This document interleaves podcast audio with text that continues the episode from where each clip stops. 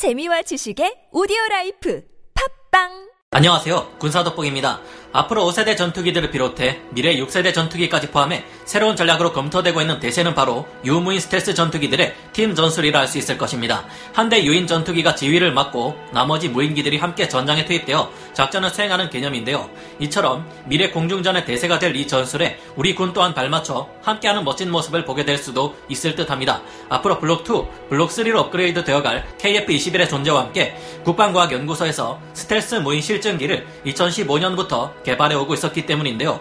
놀랍게도 이미 우리는 선진국에 대비해 70% 수준의 스텔스 무인 전투기 기술을 가지고 있다고 합니다. 현재 F-22A 랩터나 F-35조차도 모든 조건에서 완전한 스텔스 성능을 낼 수 있는 것은 아니지만 무인기의 스텔스 설계를 적용할 경우 더욱 위협적인 무기가 될 수 있을 것으로 추측되고 있는데요. 그동안 강력한 성능의 무인기를 개발하기 위해 많은 노력을 기울여왔던 우리나라의 기술은 현재 일본의 것을 뛰어넘고 대륙 국가와 함께 아시아 1위, 2위를 다투는 수준이라고 합니다. 오늘은 대한민국의 무인기 기술이 어디까지 왔는지 살펴보고 미래의 KF-21과 AI를 탑재한 무인기와의 협공으로 무엇을 할 수 있는지 생각해 보겠습니다. 전문가는 아니지만 해당 분야의 정보를 조사 정리했습니다. 본의 아니게 틀린 부분이 있을 수 있다는 점 양해해 주시면 감사하겠습니다.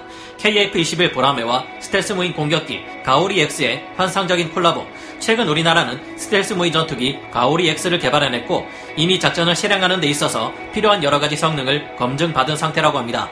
우리가 개발한 한국형 전투기 KF-21이 실전 배치되고 가오리 X와의 유무인 복합 운영 체계인 MUM-T 체계까지 확립된다면 우리 공군은 더욱 뛰어난 작전 능력을 가지게 될 것으로 보이는데요. 향후 미 공군의 XQ-58A 발키리 스텔스 무인 공격기는 적의 강력한 방공망 지역에 F-22나 F-35보다 먼저 투입되어 정찰 활동을 하거나 적의 레이더와 방공 무기를 제거하는 역할을 하게 될 예정입니다. 우리 또한 KF-21과 가오리 X의 멈티 체계가 확립된다면 이 같은 일을 할 수 있을 것으로 전망되는데요. 이렇게 될 경우 조종사들의 희생을 막을 수 있고 유인 전투기로만 편성된 현대에 비해 비용까지 아낄 수 있다는 장점이 있습니다. 여기에 KF-21이 복자기형으로도 개발된다는 점이 신의 한 수입니다. 사실 최근의 최첨단 전투기들은 강력한 임무 지원 시스템을 갖추고 있어 훈련기가 필요 없으며 강력한 작전 지원 소프트웨어를 갖추고 있어 조종사의 작전 업무량이 감소되었습니다. 이 두 가지 이유로 인해서 더 이상 복자기형의 전투기는 잘 나오지 않고 있는데요. 하지만 KF-21은 당장 4.5세대급 전투기로 개발되기에 F-35만큼의 엄청난 임무 지원 시스템을 가지지 못하기에 조종사의 임무 부담이 꽤 높습니다. 또한 한국 공군은 그동안 KF-16과 F-15K를 운용해 오면서 전자전이나 정찰 임무, 공대지 작전 임무 수행에 단좌기보다 복좌기가 훨씬 유리하다는 점을 깨달았다고 합니다. 여기에다가 미국과 유럽의 많은 항공 전문가들이 말하기를 6세대 전투기를 개발함에 있어서는 복좌형으로 개발할 필요가 있다는 주장까지 나오고 있는데요. 그 이유는 미래전의 핵심이 될 UCAV와 공동 작전에 있어 복좌형이 더 유리하기 때문이라 합니다. 이 같은 이유들 때문인지 KF-21은 복좌형으로도 개발이 진행되고 있습니다. 우리나라 공군에서도 KF-21의 후방 좌석을 통해 스텔스 무인 전투기들을 통제 및 지휘하는 전략을 가지고 있으며 앞으로 KF-21과 스텔스 무인 전투기들은 상호 보완 관계를 이뤄 더욱 강력한 전력을 갖출 수 있게 해줄 예정이라고 합니다. 게다가 KF-21 보라매 전투기는 장래의 완전한 5세대 스텔스 전투기로 진화할 수 있을 만한 여지를 남겨두었습니다. 블록3까지 예산이 잘 지원되고 무사히 사업이 진행된다는 가정하에 기체를 다시 설계하고 내부 무장창을 확립하고 각종 센서를 모두 내장시키는 등의 노력 끝에 진정한 VLO급 스텔스 전투기가 될 수 있을지도 모르는데요. 이렇게 된다면 적들 입장에서는 레이더에서 도저히 찾을 수 없는 국산 유무인 스텔스 스트라이크 패키지가 탄생할 수 있을 것입니다. 현재 우리 무인 전투기 UCAV는 어느 수준까지 어떻게 발전해 온 것일까요? 일본을 압도하는 대한민국의 UCAV 기술. 이상하게도 우리와 가까이 있는 일본은 여태까지 무인기 기술에 큰 노력을 기울이지 않았고 그에 따라 이와 관련된 기술도 크게 발전하지는 못한 상태입니다. 하지만 일본의 전투기인 F2가 2030년경 퇴역을 앞두고 있고 F2의 후속기 개발 사업에서 더는 무인 전투기에 대한 개발을 늦출 수 없다는 생각에 무인기를 개발할 것인지 고심하고 있는데요.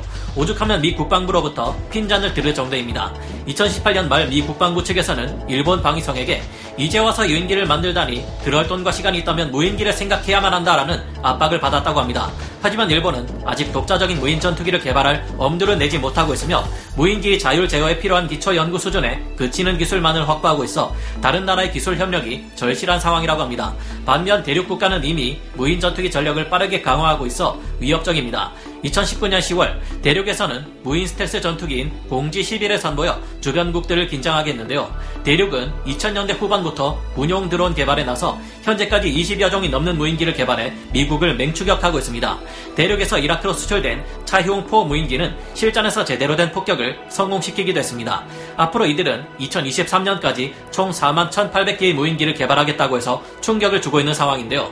인터넷의 군사 전문지인 에이지언 밀리터리 리뷰에서 분석한 바에 따르면 한국은 대륙에 이어 두 번째로 뛰어난 무인기 기술을 보유하고 있는 것으로 평가되고 있는데요. 하지만 언제나 그렇듯이 대륙의 무인기 성능에는 거품이 끼어 있으며 계속 발견되는 결함 때문에 대륙의 무인기를 구매한 국가들이 후회하고 있습니다. 조선 분야에서도 이 같은 문제로 우리가 대륙에 빼앗겼던 선박 시장을 다시 되찾아왔듯이 우리나라의 무인기들이 이 점을 노려 적극적인 수출을 하게 된다면 상황은 달라질지도 모릅니다. 이후에 말씀드리는 것처럼 우리나라도 활발히 무인기 기술을 개발하고 있기에 양적인 부분에서는 아직 대륙을 따라잡기 어렵지만 기술 수준에 있어서는 대륙을 넘어서게 될 수도 있을 것이라 생각되는데요. 대한민국의 스텔스 무인 전투기 가오리 X 우리나라에서도 일찌감치 무인 공격기, 무인 전투기가 미래전의 핵심이 될 것을 내다보고 그에 관한 연구를 시작하고 있었습니다. 2000년쯤 국방부 소속 군사개혁위원회 군사혁신기획단에서는 여러 가지 미래형 무기 체계를 검토했고 그중 가장 관심을 끌었던 것이 UCAV로 불리는 무인 전투기 체계였는데요. UCAV란 용어는 무인 전투기라는 말로 보통 스텔스 설계가 적용된 X-47, XQ-58A 발키리 같은 무인기를 말하지만 넓은 의미로 봤을 때는 이외 MQ-9 같은 일반적인 무인 공격기, 스스로 직접 부딪혀 폭발하는 식의 공격을 감행하는 IAI, 하피 같은 것도 포함합니다. UCAV는 1000파운드급 이상의 화력을 가진 폭탄을 두개 정도 내부 무장창에 탑재하고 위험한 접근에서 공격을 감행하는 스텔스 공격기를 개발하려던 미 공군의 제2유카스 사업에서 기인했는데요. 한국형 UCAV 개발 계획은 대한민국 공군의 적의 방공망을 제압하는 임무인 시드, 근접 항공 지원 임무를 의미하는 카스 모드를 수행할 무인 전투기 30여 대에서 50여 대 수준을 제기하면서 체계가 잡히기 시작했습니다. 이에 따라 기본 예산이 확정되었고 KF-21의 개발과 연계해 기술을 축적시키면서 UCAV를 위한 연구를 국방과학연구소의 주관하에 진행하기 시작했습니다. 국방과학연구소는 1999년부터 스텔스기의 핵심 기술인 스텔스 형상 설계 기술, 전파 흡수 재료 기술 연구 개발을 시작했고 주파수 선택적 전파 투과 복합재 기술, 전파 흡수 복합재 구조 기술, 적외선 흡수 재료 기술 등 핵심 소요 기술 연구 개발을 진행했습니다. 이후 스텔스에 대한 해석과 측정 능력을 확보한 국방과학연구소에서는 연구시설에서 스텔스 무인 전투기 기술 시범기 과제를 수행해 2015년 초도 비행에 성공했는데요. 2017년부터는 2차 기술 시범기 사업을 진행했고 이를 통해 스텔스 성능 향상, 비행 성능 향상에 관한 연구 및 스텔스 무인 전투기 운영 개념 연구를 수행하기 시작했습니다. 이후 한국형 UCAV를 위해서는 대한항공과 KAI가 서로 경쟁 기종을 내놓았고 현재는 이 중 대한항공이 선택되었는데요. 대한항공에서는 가오리를 닮은 전익기 형상의 KUS-X라는 UCAV를 내놓았습니다. 국방과학연구소에서는 이 KUS-X를 바탕으로 다시 풍동 시험과 비행 특성, 제어 기법을 시험하고 각종 시뮬레이션을 거치면서 실전에서 제대로 된 활약을 펼칠 수 있도록 형상을 다듬어 갔는데요. 2018년에는 한화테크윈에서 무인기에 사용할 5,500파운드급의 국산 터보팬 엔진까지 개발해냈고 애프터 버너까지 개발할 예정이라고 합니다. 2019년에 KUS-X 무인 전투기는 ADEX에서 KUS-FC라는 이름으로 등장했는데 이때의 모습을 보면 이전에 단순했던 형태에서 좀 더 날렵한 형태로 변형된 것을 알 수 있습니다. 2020년 8월 5일 공개된 바에 의하면 이 무인기는 가오리 X로 명명되었으며 이 스텔스 무인기는 적의 레이더에 아주 작게 나타나 구별하기 어렵게 만드는 저피탐 설계가 적용되어 있는데요. 꼬리 날개조차 없는 무미익 형상을 가지고 있어 굉장한 스텔스 성능을 발휘할 수 있을 것으로 기대됩니다. 향후 가오리 X는 감시 정찰 임무뿐만 아니라 전투 임무까지 수행할 수 있도록 점차 발전시켜 나갈 계획이라고 하는데요. 무인 전투기는 조종사가 탑승하지 않은 상태에서 기상에서의 원격 조종에 의해 움직이거나 사전에 입력된 프로그램에 의해 비행하는 것으로 알려져 있습니다. 또한 스스로 주위 환경을 인식해 판단을 내려야 하고 궁극적으로는 자율적으로 임무를 수행하는 것이 가능해야 하기 때문에 IoT로 불리는 사물 인터넷, 인공지능 AI, 클라우드 컴퓨팅 등 첨단 기술까지 적용되어야 하는데요. 가오리 X에는 이 같은 첨단 기술과 함께 영상과 데이터를 수신할 수 있는 소프트웨어가 탑재되어 있을 것으로 보입니다. 작년인 2020년 8월 5일 연구소 관계자의 말에 의하면 현재 무인 스텔스기 개발 단계를 총 3단계로 나누어 봤을 때 현재는 2단계까지 끝냈다고 볼 수 있는 상황이라고 하는데요. 미래 전장에서 필수가 될 스텔스 기술과 무미익 비행 제어 기술의 국내 독자 개발이 목표라고 합니다. 가오리 X는 가로 14.8m에 세로 10.4m의 크기를 가진 무인기로 중량이 10톤 정도일 것이라 하는데요. 전체적인 형상을 봤을 때 가오리 X는 미 공군의 무인 정찰기인 RQ-170 센티넬을 닮아 있다는 것을 알 수 있습니다. 3시간 정도 공중에 떠서 작전을 수행할 수 있으며 최고 속력 마하 0.5의 속도로 고도 10km 이하에서 비행한다고 합니다.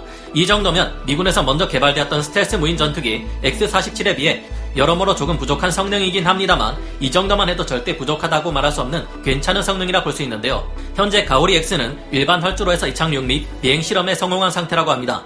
이 같은 국산 무인 전투기들은 확실하지는 않지만 소문에 의하면 자율 비행은 물론 합동 비행, 코브라 기동 같은 고난도의 기동까지 연구하고 있다고 합니다. 가오리 X와 같은 국산 무인 전투기는 제트 엔진 방식의 공중 급유 기능을 갖추었으며 높은 기동성까지 보유하고 있다고 하는데요. 가오리 X는 명색이 스텔스 무인 전투기인 만큼 어떤 무장을 사용하는지가 중요합니다. 아직 가오리 X의 정확한 제원이 공개되지 않았기에 어느 정도의 무장 탑재력을 가질지는 알수 없지만 외국의 다른 스텔스 무인기들과 비교해보면 어느 정도 추정은 가능할 듯한데요. 외국의 스텔스 무인 전투기들은 대부분 비슷비슷한 가오리 형상을 하고 있으며 두 개의 내부 무장창을 가지고 있습니다. 무게 7 톤인 프랑스의 다쏘 뉴론 UCAV는 500파운드의 레이저 유도 폭탄 두 발을 장착할 수 있고요. 러시아의 10톤짜리 UCAV인 미코얀 스카트는 2톤 정도의 폭탄을 탑재할 수 있다고 하는데요. 무게 600kg에 110km의 사거리를 가지는 KH-31 공대지 미사일 두 발을 장착할 수도 있다고 합니다. 미국의 XQ-58A 발키리 무인 공격기는 두 개의 내부 무장창에 4개씩 hard point를 장착하는데요. 각 hard point는 최대 550파운드까지 견딜 수 있기에 모두 합해 약 998kg의 폭장량을 가질 것으로 보입니다. 이런 점들을 참고해 봤을 때 우리의 가오리 X 또한 최소 500kg에서 최대 1.5톤 정도의 폭장량을 가질 것으로 기대됩니다. 이제 와서 발등에 불이 떨어진 일본이 급하게 무인 공격기를 수입하는 것을 보면 일찌감치 무인 공격기의 가능성을 알아보고 많은 연구를 진행해온 우리나라의 기술 개발진들이 새삼 대단하다고 생각되는데요. 우리 무인기 운영 체계는 아직 미국을 따라잡기에는 부족한 몇 가지 단점들이 있지만 아낌없는 지원이 이루어진다면 이 또한 극복할 수 있지 않을까 생각됩니다. 여러분은 어떻게 생각하시나요? 오늘 군사 돋보기 여기서 마치고요. 다음 시간에 다시 돌아오겠습니다. 감사합니다. 영상을 재밌게 보셨다면 구독, 좋아요, 알림 설정 부탁드리겠습니다.